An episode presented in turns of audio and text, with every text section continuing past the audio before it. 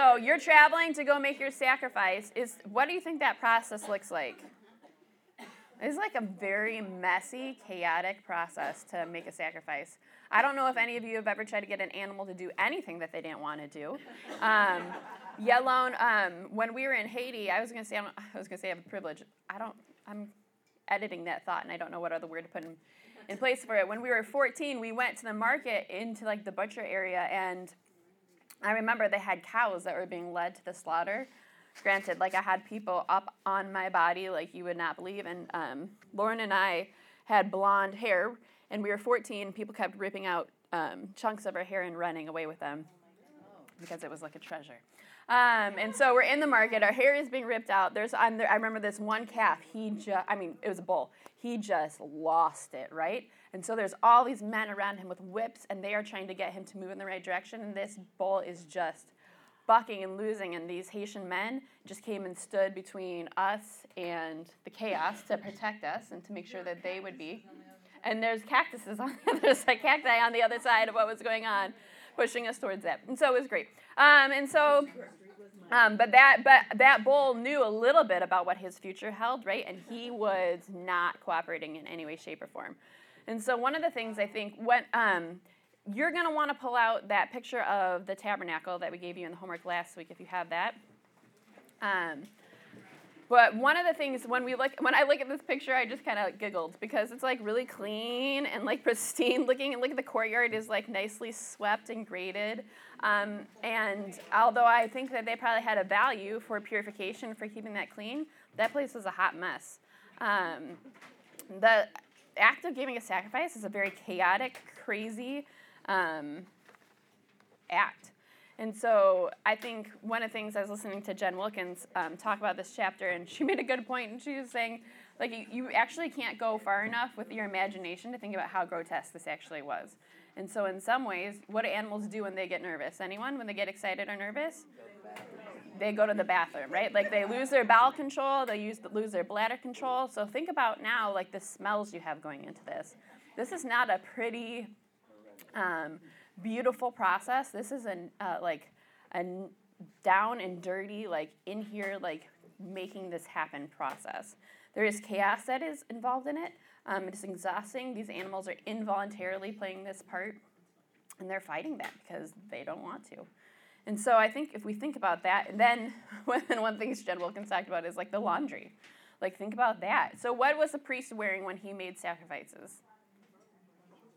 a robe on the Day of Atonement, but otherwise, every day he was wearing white linen. Okay, so just think about that for a second. Like, I don't know if we made a new outfit every day.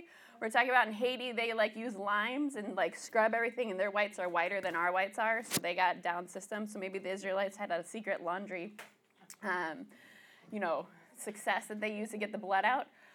But they were wearing white linen as they made these sacrifices. And so, that alone, if you just think about the work and the tediousness, and it's like day after day after day. Um, and we're going to talk a little bit more about what that looked like on the Day of uh, Atonement um, and how um, the blood would just be overwhelming. And so, when as we look at today, talking about Hebrews 9 and a better sanctuary, I'm going to open us in prayer. But I just really want you guys to be thinking about what all went into this and what the realities of this were for the people and what how they're making their sacrifices. So I'm going to open us in prayer and then we're going to dig in.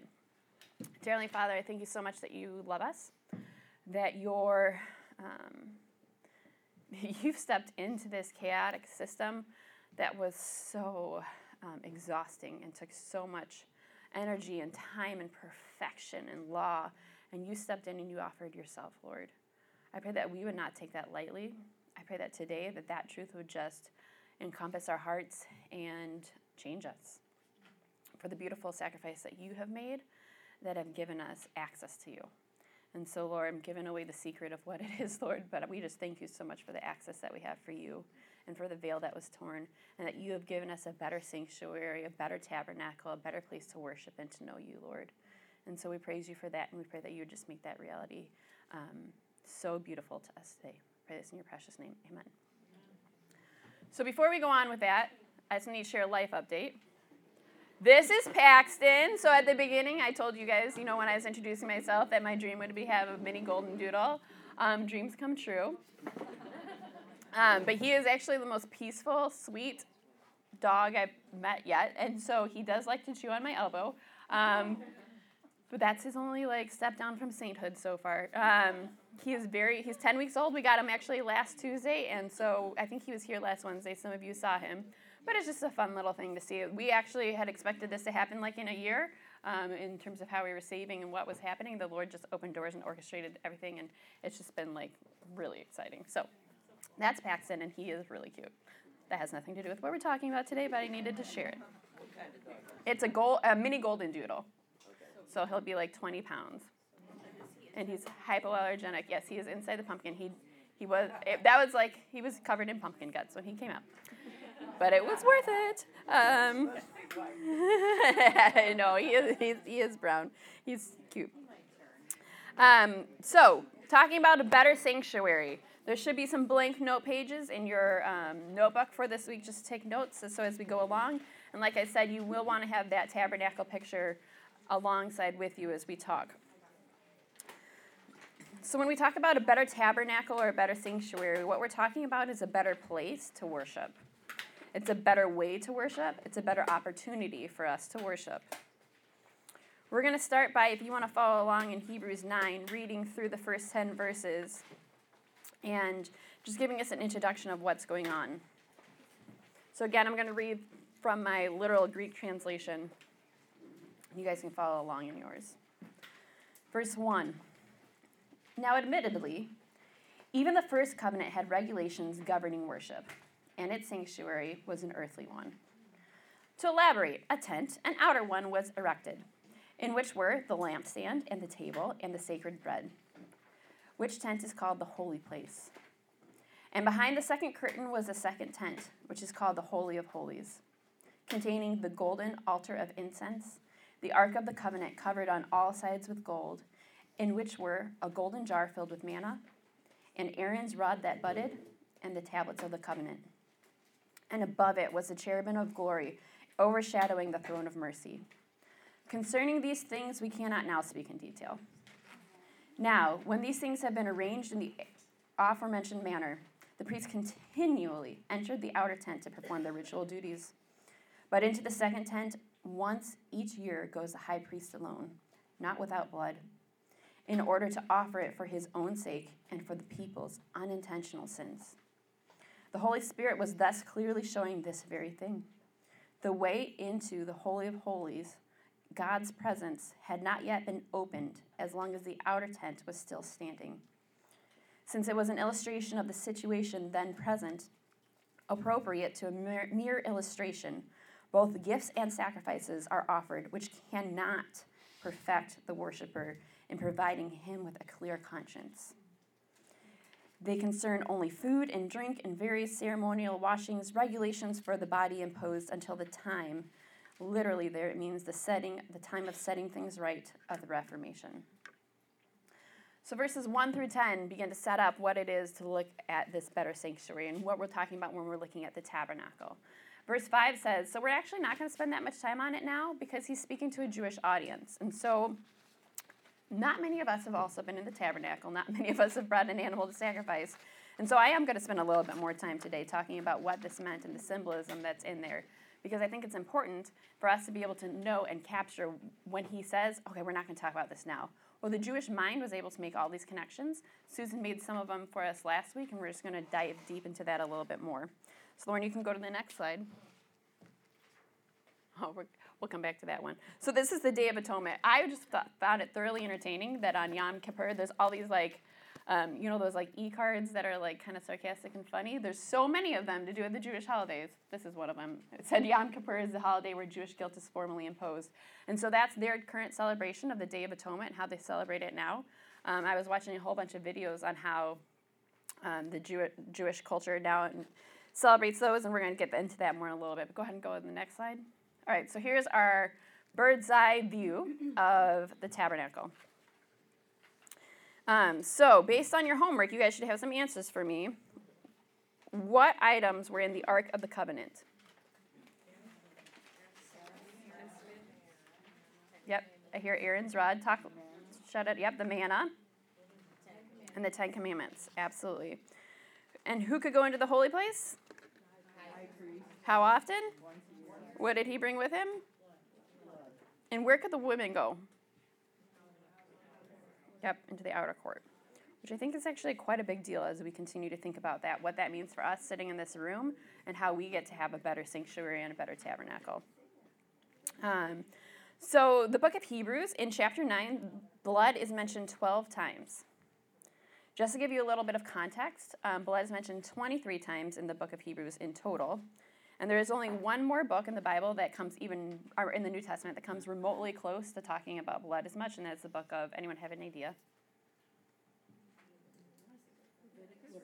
Oh, sorry, New Testament.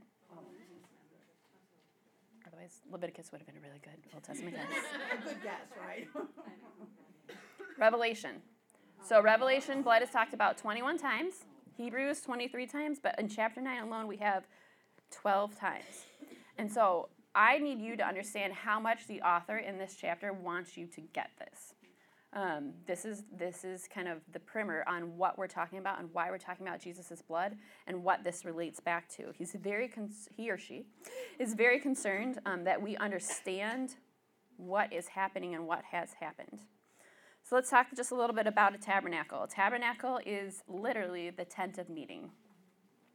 God designed it and he commanded it to be built. He wanted to show the Israelites that he dwelled among his people. And so, God, which I just love this about him, he is a God of visual representations of spiritual realities, right? And so, time and time again, particularly to the Israelites, he gives them visual, tangible representations of something that they can just really begin to see and taste and experience of who he is. Uh, the tabernacle was a place of fellowship between man and man, but also between man and God. And it was a place that God could communicate back to his people. Um, we look at the directions and the instructions for the tabernacle in Exodus chapters 25 through 40, all through in there. Our best guess is that it was first erected in 1440 BC. So I want you to think about how long that continued. Um, so for about 400 years, it was actively used until what? Anyone know? Well, when, until Solomon built the, ta- the, um, the temple and then that was destroyed later. And then that's when they flipped a lot of their systems in the current Jewish practice to be able to continue. So, um, so here we have, you can see the entrance over there. We're going to go through this whole thing in a second. Go ahead and Lauren and flip through the next couple pages, um, pictures. I just want you to get, yeah, so that's one you have in your notes. Go to the next one. I love this one because that shows um, how the presence of God rested on, in a visual way, on that mercy seat on the Ark of the Covenant. And I think there's one more picture. And then that just kind of shows like a side view of looking into that gold jar full of the manna, Aaron's rod budding, and the Ten Commandments. And so I wanted to make sure I gave you guys lots of visuals for this because I think that is a very intentional part of what God is trying to communicate to his people through the, both this experience and through what this looks like. So go ahead, Lauren, and go back to that first kind of bird's eye view picture. Thank you. So, why is the tabernacle important? Um, we're going to walk through the tabernacle real quick, and then we're going to go through why it's important. I would love anyone is welcome to kind of chime in on different um, symbolisms of the different things. So when you first entered, or when you first came up to the tabernacle, what did you see? It's part of your homework too, imagining approaching it, but you can kind of just use your imaginations. What would you see? What's that? Curtains. Curtains, yes. Curtains. And so the gate so you would kind of also see, you'd see like a fencing-ish kind of thing, and you'd see a gate. And so why do you think they erected the fence around it?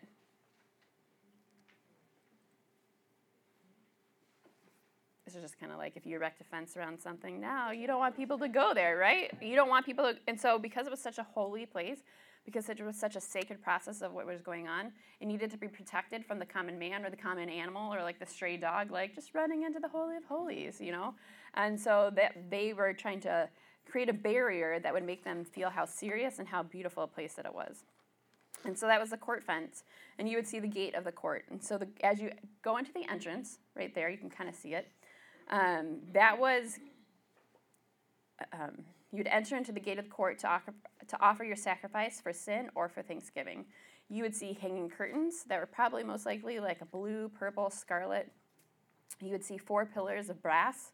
You would see sockets of bronze and brass that those were put into, and hooks and clasps on the top that would make the curtains close. And so you had to enter into his court with praise, right? Like if anyone's heard that in a song, right? Mm-hmm. And enter into the court with thanksgiving. And you had to begin to enter into that through that gate. How many gates were there? One. One gate. So that's important. I want you guys, if, if you take if you're taking notes, I want you to be thinking like, oh look, symbolism. Oh look, metaphor. Oh look, it's a type, right? All over. Um, so after passing through the gate, the person would come into the court. The court fence was made of a long piece of linen held up by posts surrounding the tabernacle. Only priests from the tribe of Levi were allowed to touch the tabernacle, so the fence again protected people from coming too close accidentally. What is the next thing that they would see? If you're walking in here, what's that next thing you see right there? The altar of burnt offering. And so, yes, you have those tables on the side in your diagram, which are for preparing um, the sacrifices. And then we have the bronze altar. So, God wanted to dwell among his people. And how does God dwell among sinful people? So, he required people to offer the sacrifice. And so, then we have the bronze altar, and that is actually where they offered the sacrifice for sins, right there. Then you have the washbin or the bronze laver that comes after that. And just talk a little bit about the offerings. Who knows what they would offer on the altar? Did it always have to be like a lamb? What else? Mm-hmm. Yep. So a burnt offering would be like bulls, sheep, goats, doves, pigeons. Grain offerings would be like their little like cute grain cakes or wafers of fine flour. A peace offering would be a goat or a lamb. A sin offering would be a bull or a lamb. And trespasses um, would be maybe even offering like a pigeon or a baby goat or grain or a lamb. And so there's all kinds of different offerings that had different symbolism. And so you also had to when I think about like all you had to kind of have on hand for like giving your sin, that kind of overwhelms me too. Like I don't know if there was an opportunity to go to the grocery store and get like the perfect like dove if you needed to go offer that, or like you trespassed against someone, you needed to go offer a lamb.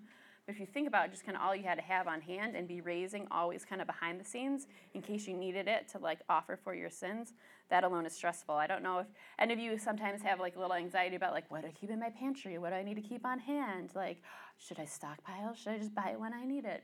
I think that that's a very entertaining thought to think about how that would go to like this. Like, okay, I think I might sin this many times, so I think I need to raise this many pigeons, um, and whatever that may look like. Yeah, no, anyone. Yeah.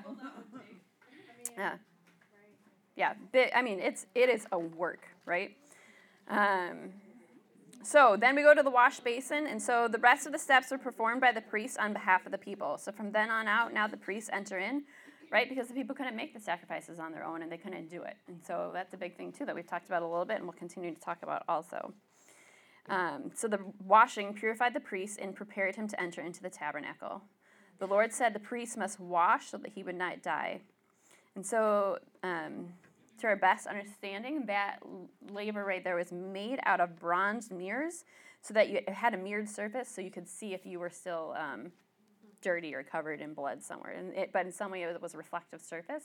So you're able to be like, oh, I better not go in there with that on my elbow entering into the tabernacle. And so the priest entered into the tabernacle through the curtains. Again, one entrance to continuing to go forward. And the tabernacle was divided into how many sections? Two the holy place and the Holy of Holies, which were made of goat's hair covering the linen, covering beneath, ram skin that had been um, dried and dyed red, badger, or, okay, it literally says sea cow, and I forgot to Google what that was. I don't know. Sea cow. We'll Google that later. Uh, a manatee is what I was thinking, but I, I don't know how, like, then I was like, wait, Israelites were catching, like, manatees? Like, whoa, my mind just exploded. Um, did they ever see a narwhal? I don't know. So they had 48 boards and um, continued, and there's just a lot of details that go into what that looked like and what that covering over the tabernacle was. And that was the tent of meeting. And so that was the very place where the priests were able to meet with God and where God was able to meet with the people. And so every day they entered into the holy place to serve the Lord, to make sure that the bread was being switched out, to make sure that the lampstand was not going out, and um, to really just see over all of that. So we go to the lampstand. You can see it in that, oh, like it's shining and everything. The menorah is what it's called on there. And the lampstand provided light in the otherwise, think about that. What would be the problem? really dark. I just also like to encourage you to think about the smell. So if it's like really hot and it's like covered in like sea cow skin, I again have not smelled sea cow skin, but think about just like how dark and like hot and like humid it would be inside of there. And so the light, um, the lampstand provided the light in an otherwise dark room. The priest trimmed the wicks to keep it burning brightly continually, and the lampstand um, was made from one single forged piece of gold. It was not pieced together. It had a central shaft with six branches, three on each side, making it a seven branched lampstand. Each branch had knobs, flowers, and an almond shaped bowl at the top to hold the olive oil that they would burn. Then we go to the table of the showbread. We can see that's on the other side there. The table of the showbread, the priest placed 12 loaves of bread. Why were there 12? For the 12 tribes of Israel. The loaves were a continual reminder of the everlasting promise between God and the children of Israel and the memorial of God's provision of food. The bread was eaten by Aaron and his sons and the, the priests and was replaced every week on the Sabbath. That also made me giggle before. It was like Saturday, it was crunchy croutons. Um, and the table of showbread was made of acacia wood. It was overlaid with gold and a crown um, and had a crown of frame of gold around it. Gold poles were put through it so that people could carry it. Then we go to the altar of incense. The high priest burned incense on the altar of incense every morning and every evening. The four corners of the altar had a horn and a crown of mold and a crown molding around the top. Once a year on the Day of Atonement, the horns of the altar were sprinkled with the blood of the sin of, of the sin offering. The Lord required that special incense be burned constantly on the altar of incense. It was a sweet, special incense, a mixture of spices to be used only for the tabernacle. So this wasn't something you could take home as a souvenir, it was only for the tabernacle use. Not, no other of it was to be burned on any other altar. The incense was a matter of life and death, as Leviticus 10 1 and 2 clearly show us that when Aaron's sons offered a strange fire before the Lord, they were immediately struck dead. Again, that was also made from acacia wood covered with gold. And so as we go through there, what is the next thing that you would see? The veil. The veil was a divider between the holy place and the most holy of holies. It was a barrier between God and man, and only the high priest would enter into the most holy place. And we know that he would wear his robe, and what would be on the bottom, sewn onto the bottom of his robe? Bells. So that the other people outside, and what would he have around his waist? A rope. So that people outside would be able to be like, wait, is he still moving in there? Oh, the bells stopped. Or boom, they fell down. So then they could pull him back out if he had died because he had not been clean before the presence of God. Um, and so the veil was more than likely um, blue, purple, and scarlet threads, and designed with cherubim embroidered on them, and they were hung on four pillars of acacia wood overlaid with gold, and then completed, hung with gold hooks. And so we know that that veil, what happened when Jesus rose from the dead? I remember being little and totally not getting what was going on whatsoever, and I was like, that's an interesting detail to put into the story of the resurrection. Duly noted. Um, and I had no idea what the depth of the concept of what that was, and we'll go into that more in a little bit. And so, yes, then we get into the Ark of the Covenant. We've talked about what's inside of it, but let's talk about the mercy seat for a second. So, the mercy seat was symbolic of God's divine throne and presence. With the sprinkling of blood on the mercy seat, the judgment of God transformed into grace and mercy. And so we're going to talk a little bit more and more about what that looks like. So when we look at this and when we have to have an explanation of the earthly tabernacle, because this is not our practice, this is not our minds, this is not what we know to be able to be true. And obviously, the author of Hebrews is trying to make a point to this, and he's saying this isn't the point, right? We're going to talk about something really better, which we're going to talk about in a second too. But at the same time, he's saying, but this is important because there is so much here that you need to know to know what rich truths are coming next. Um, so go ahead, Lauren, and go to that first slide with the words on it after the pictures. So, why is tabernacle important today? It's a couple reasons I want you guys to be considering. Today, we're going to talk about the transformation that happened from this being God's dwelling place on the, the mercy seat to the fact that now we are actually God's dwelling place. Where was God's presence in the tabernacle? Again on that mercy seat. And where is his presence now? Yes, it is among us, and He lives inside of us. As believers, now um, do we have to go and find a Levite to be able to offer our sin offering and to be able to make us have peace and be able to help us out? No, not only do we not need that priest to do that on our behalf, but actually now First Peter tells us that we are part of the priesthood to be bringing peace and to be bringing hope and to be bringing all of those elements to the people around us. And the tabernacle shows a pattern of worship that is designed by God, as we see in Hebrews 9 and 10. And we're going to talk about that a little bit more. So go ahead and go to the next slide, Lauren. Oh, sorry, go back. I'll let you guys finish writing that down.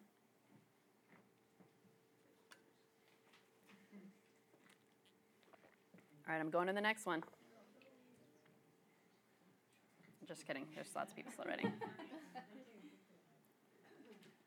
so we're going to talk about the flow of worship. And so when I first studied this, I think it was probably about 10 years ago, and I loved it because I had, again, in my non Jewish mind, had never drawn the connections between how the Lord set up the tabernacle and how He has a call on our hearts in the way we worship Him. And so, everything again we're talking about today has to do with a better sanctuary, a better opportunity that we have to come to worship Jesus. But I want to look at how the flow of worship happened in the tabernacle and how that affects our lives. So, go ahead and go to the next one, Lauren. And so, oh, it's a little smaller than I wanted to. Oh, here, it's bigger. So, what I want you to be thinking about, and this is something I would love for everyone to write down, um, is there is definitely a way that we approached God in the tabernacle. He made lots of laws, he made lots of rules. People had to work so hard for it. And there's an interesting opportunity. So, how did you first start? What's the first step? I think you just knocked him. You're attacking me with the microphone, Connie. How did you first start? How did you approach? That's okay. I was like, what else is happening? Am I dying? Um, you entered, right? So one gate. Okay? And so this is where the place, if you think about it, that's where our personal worship starts. You don't get to worship Jesus until what? Yeah, you you know him, right? Like you have believed, you have trusted in him and you have invited him to be your savior. And so that's where our worship begins. Anything that we do, any songs that we sing, any Bible verses that we read, any you know confession that we have up to that point, um, it is actually happens within the framework of that relationship with Jesus, where that actually begins to have meaning and that actually begins to do something in our hearts. And so there's one way to get to heaven, and there is one way to be able to know Jesus, and that is to have a personal relationship with Him. The second step is that in our worship is after we know Him and He's allowed us to be in relationship with Him and enter into that, we have confession, right? And so they would offer that sacrifice. That's what they would be able to do is be able to say, like, that's a confession. So if you think about it, like, I don't know why you had to offer, offer a sacrifice when you had your period. Like that's kind of unfair, but I didn't make the system. So, but like so, if you're making that sacrifice, right? That's your like confession of what's been going on, right? But it's also like if you're having like a, peace offering, that's also your confession of what's been going on. There has not been peace between me and this person, and so that's my confession of the sacrifice. If I'm offering a burnt offering for sins, that's part of my confession. People can see what you're offering, right? I kind of love that and kind of like I'm like whoa all at the same time to be able to be like oh she's offering a pigeon or you know being able to see and know what's going on in that community but it's also an absolutely beautiful vulnerability to be able to see the confession of the community around you to be able to be going to the throne of god. And i just love that. Um, as a counselor and as a myself I just I love confession and I love vulnerability. I love when people live in community with each other and everything's on the table and we can deal with it and we can know what it is and it can still be ugly and it can still be full of sin, but we can love each other through it and we can kind of know that. And that's something in that flow of worship that I just I just eat up. And so this that second part is just being able to come before the Lord and being able to be like, okay, here's who I am, here's what I'm struggling with, here's what's going on, and here's what's going on in my heart. And so what does that lead to? Sins that they knowingly committed? Because I was really having a hard time with Hebrews nine, seven, that says that he was, um, asking for forgiveness for their sins in ignorance. So right, so so that's their unintentional sins, and that's what the Day of Atonement was for. That sacrifice was for okay, say hey, we've been offering sins every day, all day long for the things we know we did, but then there is that one day that was set aside to be able to be like, but the things that we don't know that we did, we got to make sure that we like cover those too, because we could still be in trouble, right, um, for breaking the law, even if we did it on accident or unintentionally, or it was in ignorance. And so that's the difference. That's the Day of Atonement, and then this is like your daily um, offering for what you know that you did. So after that, right, so you confess, and that leads to what? That leads to the cleansing and to the forgiveness. And so I think we're going to talk about a clean conscience in a little bit. But I think that's one of the things that I just long for people to be able to understand. Is it's like, yes, you know Jesus, you have a relationship with him, you confess, and what does he offer us every single solitary time? Forgiveness and cleansing. Does he say now? Like I was thinking about this, like so many we live our lives so many times like we're like so i'm just going to take all these like bull ashes with me and carry them around with me all day so i can know how awful my sin was right like that's it, that's essentially what we do with shame right and guilt when we continue to carry it on after we've confessed it is we wear it and we continue and we rub ourselves on it and we kind of mark ourselves with it um, because it's heavy and we don't know how we can be cleansed and we don't know how our conscience can be cleansed and so he tells us very clearly in these first couple verses that the Israelites did this all the time, but it just was for that day. It didn't clean their conscience. It didn't it didn't offer them anything beyond that day. And we have a place where we are able to worship Jesus and we're able to confess, we're able to have cleansing and forgiveness that eradicates it out and makes us clean. And that led to what? Worship. And I just think that is a beautiful, beautiful picture. So when you come and you confess your sins and then you know and you understand the forgiveness that you've had, what does that elicit inside of you? Worship. And what kind of, and in the red there, I wrote out the elements of what the worship is, right? So we have the enlightening or the encouragement that that light of truth and the fact that Jesus says that he is the light and we know that God's word is the light, that that leads to, that, that, that gives to us. Secondly, we have the feeding he says that he is our bread, right? And so Jesus, when he's saying these things, he's not like willy nilly, like, I am your brick, I am your, you know, vent. He's actually very clearly relating back to these elements that they know are part of this worship system to be able to say, all those things were great, but I fulfill them.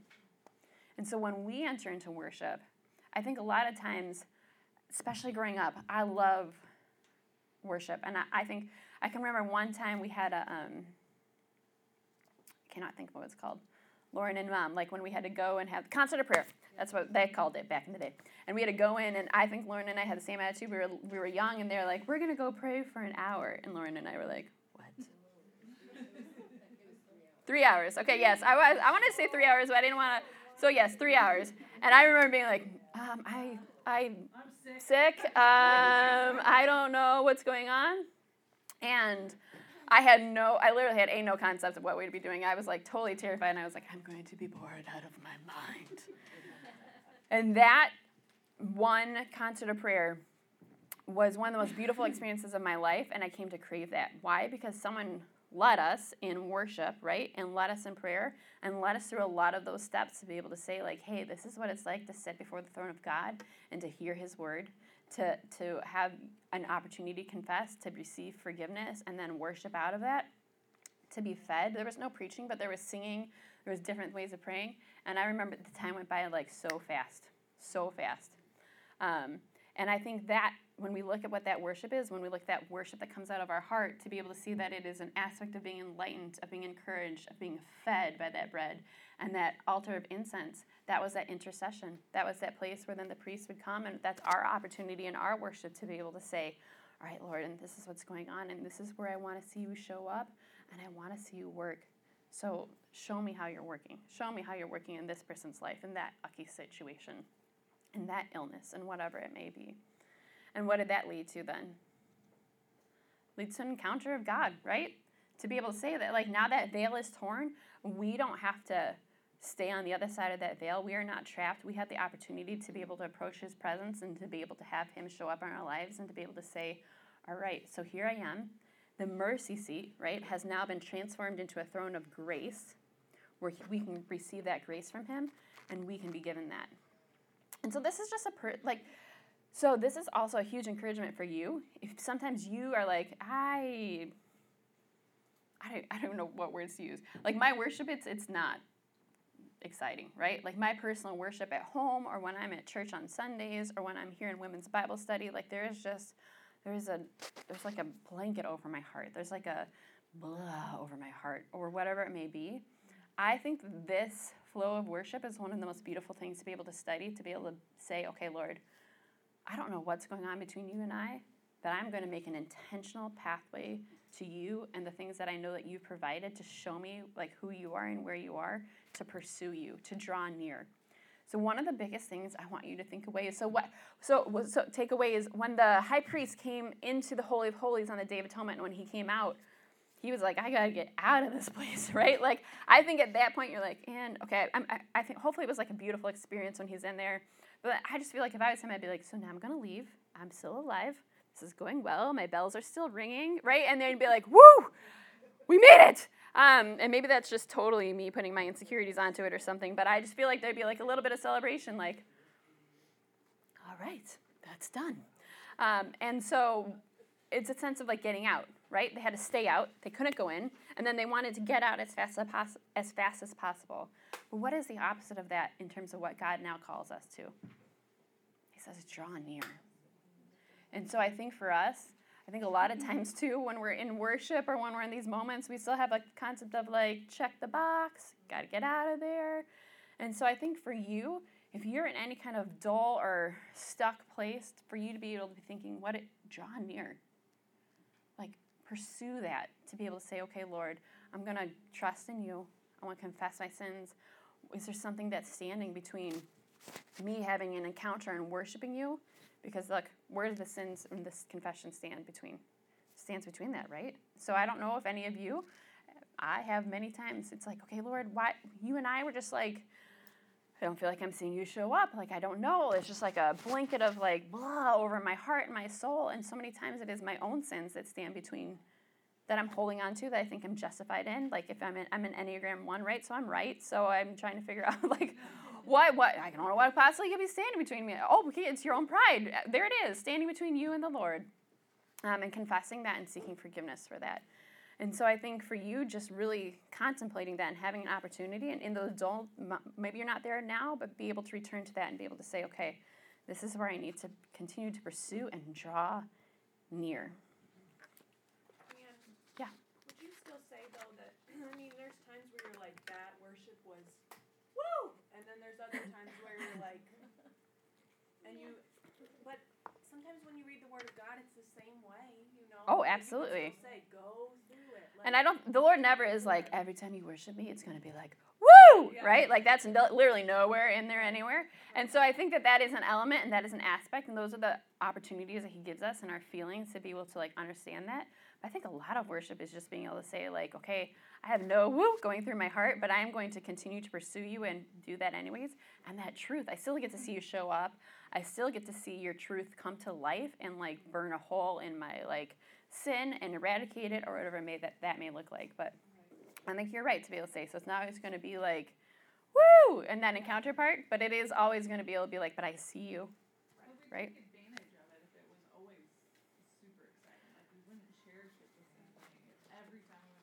Mm-hmm. And we know that God loves to meet us in like the valleys, right? Like He loves to meet us down there and show up. And a lot of times that's not giving us like an adrenaline high, but it's giving us like that anchor that we talked about earlier in the book of Hebrews. And it's giving us like the forging of our character to be able to see Him in those moments. Well, and doesn't culture affect? I mean, if I'm always living for those highs. Hmm. Yep. It's, it's like temporary gratification. yeah. Right then it's like Jesus is your drug, right? So we don't want to have Jesus be our drug. We want to ha- let him be him and work however he works and have us submit and like accept that. Um, be like our coffee. Yes.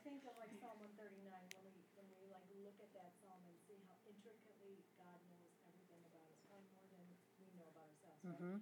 So there's times that you go into that confession place and you and you go there and you try to like think, okay, well, what did I say? What did I do? What did I, you know? But at the same time, we're not going to know, right? Mm-hmm. So those sins that we don't know. So just mm-hmm. the heart of asking God to search you, like mm-hmm. that psalm ends, like Lord, I don't know. Mm-hmm. Honestly, my desire, my heart is to live a life that's pleasing to you and that we're good and that we're doing things right. But honestly, I need you because you live here and you live in here to help me and to search me so that I can be clean. And I don't know if anyone else has ever had this experience, but there's been times when I pray that for years, I've been like, I don't know, I don't know, right? And then it'll be like two years later, and I've asked a hundred million times, but He hasn't seen it fit in the timing of my life, in like the, my sanctification process, to reveal that to me, to be able to be like, it's that. To be like, okay, that would have been great if you would told me two years ago, but that wasn't His His want and His will for me. It was to use that to like refine me and to shape me in different ways, and I think that that is very true. So if we look at verses 11 and 12, it says. But when Christ appeared as high priest of good things that have already come, he entered through the greater and more perfect tent, not made with hands, that is, not of this creation, nor by virtue of the blood of goats and bulls, but by virtue of his own blood. He entered once and for all into the Holy of Holies, thus personally securing eternal redemption.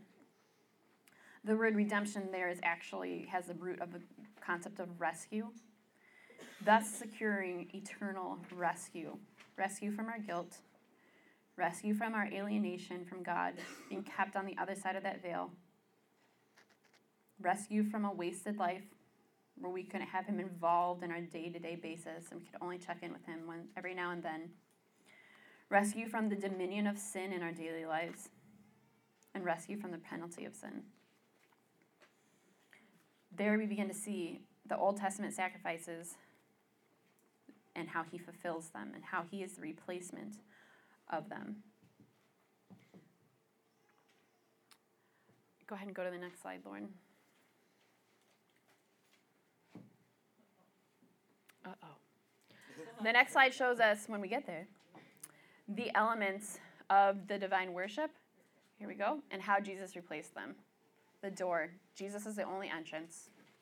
The lampstand. He is our daily light, and He exposes the deeds of our heart and of the wicked. The bread, He is our sustenance, He is our daily feeding, He is our provision for us. The altar of incense, He is our mediator, He is our intercessor.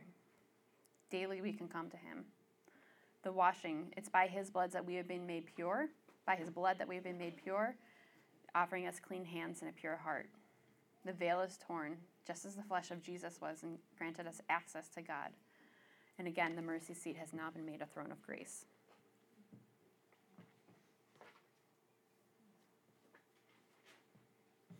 If you did not get all that down, you can feel free to take a picture of it, and I can send this out with the notes too. You can go ahead and go to the next one. The earthly tabernacle pointed to Jesus, but it couldn't do the work. Again, this is a metaphor, this is a type, this is a showing us that, that something better is coming. It had limited worship because of the veil and all of those regulations that we've talked about. But now we have full access and freedom.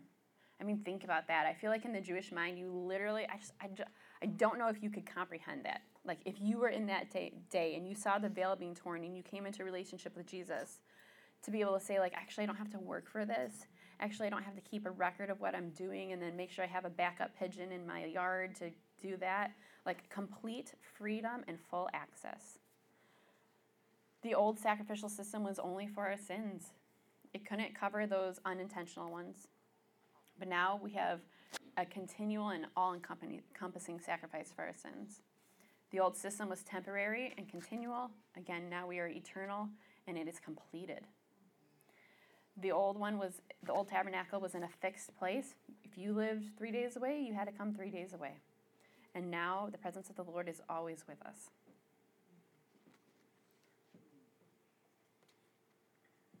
I think that there's a beautiful parallel that I'll send you to for, go ahead to the next slide, Lauren, between the Old Testament sacrifices and what communion is. and so when we talked about the Old Testament sacrifices and the blood of all these bulls and goats being poured out, here's um, a gross fact for you. So it's like, it's this is not like recorded biblical fact, so it's like legend, but it's still a good one. That on the Day of Atonement, the blood that was in the court would be up to the priest's knees because it was just bull after goat after bull after goat, and he just completely covered in blood. That it would rise to such a level that it'd be held in by those white linen curtains on the outside, remember? and that he would just be covered and it would be up to his knees in blood. And so that Old Testament sacrificial system was external, and now we see the fact that actually Jesus' blood was poured out for us. And Matthew 26 talks about how that's how we celebrate communion, is that we're able to say, okay, this is actually our sacrifice that was once and for all. And we're going to cherish that and we're going to remember that. So the sacrifices were external, communion is internal. The Old Testament sacrifices offered a metaphorical cleansing, and communion offers a true. communion doesn't offer it, but celebrating Jesus' blood is representing a true cleansing. It was temporary, this is eternal, continual, once and for all. You got to work for it, and this is given to us. And so, yes, communion is still a metaphor of what we're seeing have happen, but it's something that was done for us. And Jesus' blood was so precious that he thought that our blood was so precious that he gave his own son, right? That God gave his own son for his blood to be able to cover us. Um, I could go on and on about how that relates to cutting, but we won't. So, one other thing I wanted to look at is we look at, so verse 13 um, through the end.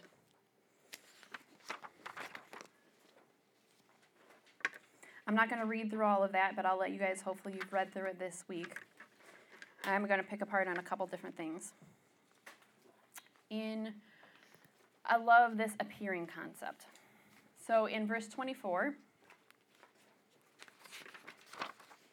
It says, For Christ did not enter into a man made sanctuary, a mere model of the real one, but into heaven itself, now to appear openly, which literally there means before the face in the actual presence of God for us. Verse 26 says, Otherwise, it would have been necessary for him to suffer repeatedly since the world began. But as the case actually is, he appeared once at the climax of history to cancel sin by sacrificing himself. Verse 28 says, So also Christ, having once been offered to bear the sins of many, will appear a second time without sin, not to deal with sin, but to bring full salvation to those who are eagerly waiting for him. So we have a whole bunch of different verb switching up going on in this, these, this last kind of conclusion part. Verse 24 uses is appearing. And I love that because he's showing us here that like actually his appearance is going to like hone us in on all sides. So currently, presently, he is appearing for us in verse 24. This has to do with our sanctification, that he is currently before God on our behalf. 26 says he has appeared, and that's the past tense, that he did and has appeared. And that is relating back to our justification, right? Like that one point in time. So, sanctification, we define it as the process of God making us more like Jesus, and that Jesus is involved in that on our behalf. Has justification, that's a one time thing when we entered that gate, when we accepted Jesus as our Savior, we were made right before God. And that perfected our consciousness, our conscience. And then also, then we have a future appearance that He will appear in verse 28. And that's going to be our glorification, right? When at the end that we are made with Jesus, He then perfects our flesh, not just our conscience, but also now our flesh, and He delivers us from sin into the presence of God. And so I think it's so fun to be able to watch that appear word show up again and again in the conclusion of chapter 9 as he's saying, you know what? So Jesus, who it's really all about, all of these things in the tabernacle were really all about him. They were trying to prepare our hearts, trying to prepare our experience of life to be able to say, okay, wow, I want a Savior who fulfills all this so I don't have to do these sacrifices anymore. And what a beautiful switch that is. But there's one verse that I just want to hone in to finish up on here, and that is verse 14. I'll start in verse 13. It says, For if the blood of goats and bulls and ashes of the heifer sprinkled on those who were ceremonially defiled cleanses, so far as our physical purity is concerned, how much more effectively will the blood of Christ cleanse our conscience from dead works? Here's a great part so as to serve the living God. Inasmuch as by virtue of his eternal spirit he offered himself unblemished to God. And so verse 14 here is talking about a it's a moral cleansing. I think did I put Yep, go to the next slide. It is taking away something from us. It is negatively, it's subtracting and relieving our conscience from its sense of guilt. And then it is also positively giving us something. And He's giving our conscience a sense of peace and forgiveness. Uh, conscience outside of Christ. Many of you know this from before you know you knew Jesus. Maybe some of you in here don't know Jesus and you still understand what this is like on a daily basis. Or you watch it in your neighbors, you watch it in your family members, you watch it in your husbands, maybe who don't know Jesus, or your children. And you see that conscience outside of Christ, it has to hold the failures in it because it has to try to fix them. When you don't have a Savior who can relieve your failures and cleanse you from your sin, you ha- like innately as humans, we try to fix it on our own. Okay? So this is where we see what come into play. Drugs, alcohol, sexual addictions, these are all great worldly opportunities that the forces of evil love to try to give to people to cleanse their conscience, right? To numb out, to not be able to feel, and to be able to fix them. So our conscience outside of Christ, it has to hold our failures and has to make its own attempts to fix them. You see people who try to ignore them. You see people who wallow in them.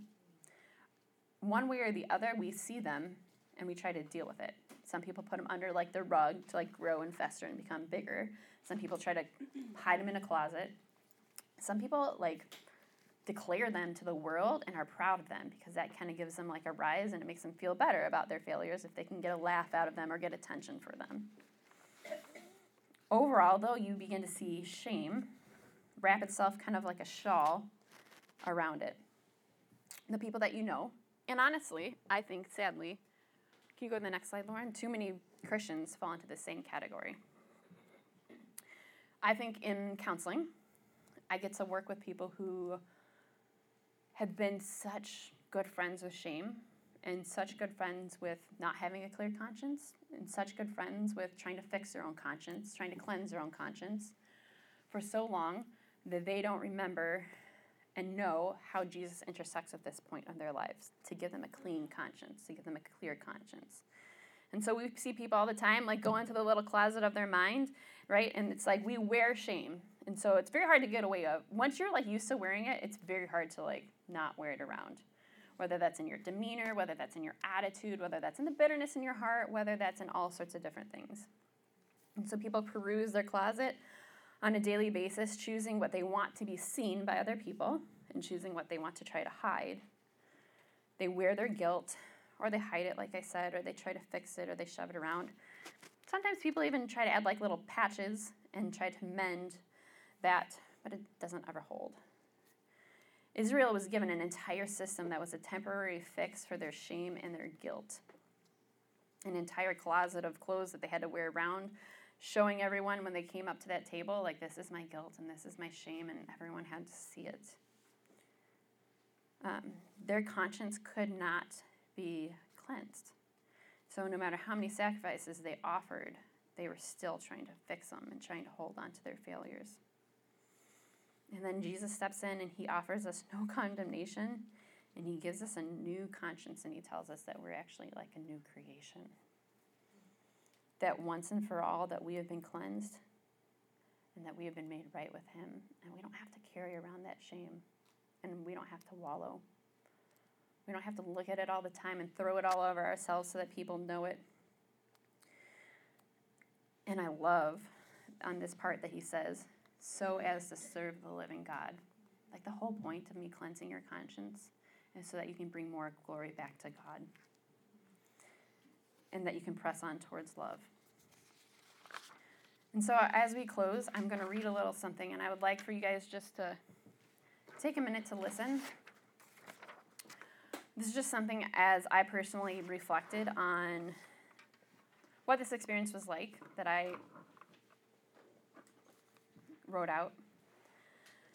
But I want you to kind of take away and in your small group time discuss what it is like for your conscience to be cleansed? Does your conscience reflect that? Do the people around you in your life, do they see that your conscience is cleansed? Or do they see that you kind of carry and you wear a little bit of the shame and guilt? So if you'll just close your eyes with me as I read this, I want you to think about what it is to draw near.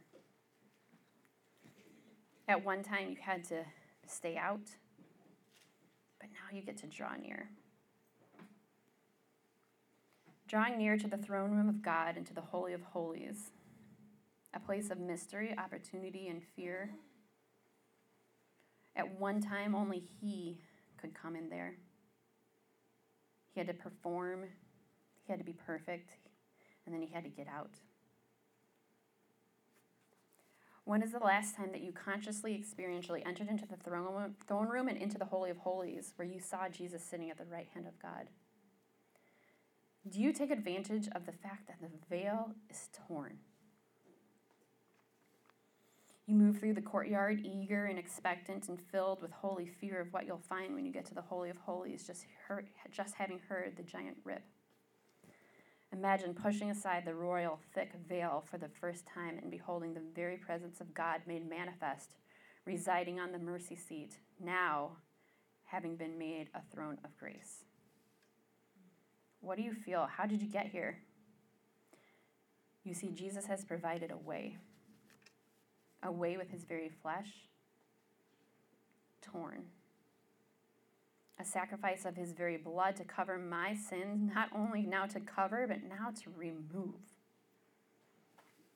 A way to enter into the magnificent presence that sees into my heart and my soul and loves me all the same. This is a new way. I, as a woman, was once outside the tabernacle and I was once stuck trying to cleanse my conscience again and again and again 300,000 lambs, trying by my good works, holding on to my guilt, trying to cleanse it, showing my righteousness to people around me. But God. Now it's clean and enlightened and has no condemnation. I've entered into this presence that assures me and gives me joy. It fills me, it sings over me, it is before me and holds all things together. I come here not to talk, not to give my own opinions or state my case, but to know his heart and to receive mercy and walk away changed and eager to return. To stop the hiding, stop the dulling, stop the fixing, and stop the forgetting. To present my life as a sacrifice, acceptable as a sweet aroma, as incense. That my life would be as incense sweetly smelled, smelled by the people around me. Declaring, God, you are my God, and embracing the utter beauty of my intimacy with you. For you are appearing, you have appeared, and you will appear.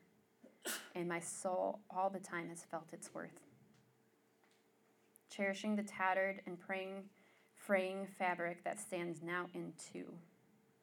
I return to my daily life and I hold fast I will consider. For once and for all, he has poured out, and now we wait for his return. Dear Heavenly Father, I just praise you um, that we once were as scarlet, and now we're white as snow. That, Lord, when we imagine a tabernacle, and we think about the blood and we think about all these things around us, Lord, we know that now that you have made a way to your presence uh, that should not be taken lightly, but should be seen and should be celebrated, Lord, and cherished. So, Lord, we praise you and we thank you for the fact that you love us and that you sent your Son to provide a way to be the gate, to allow us to enter and come to you, Lord.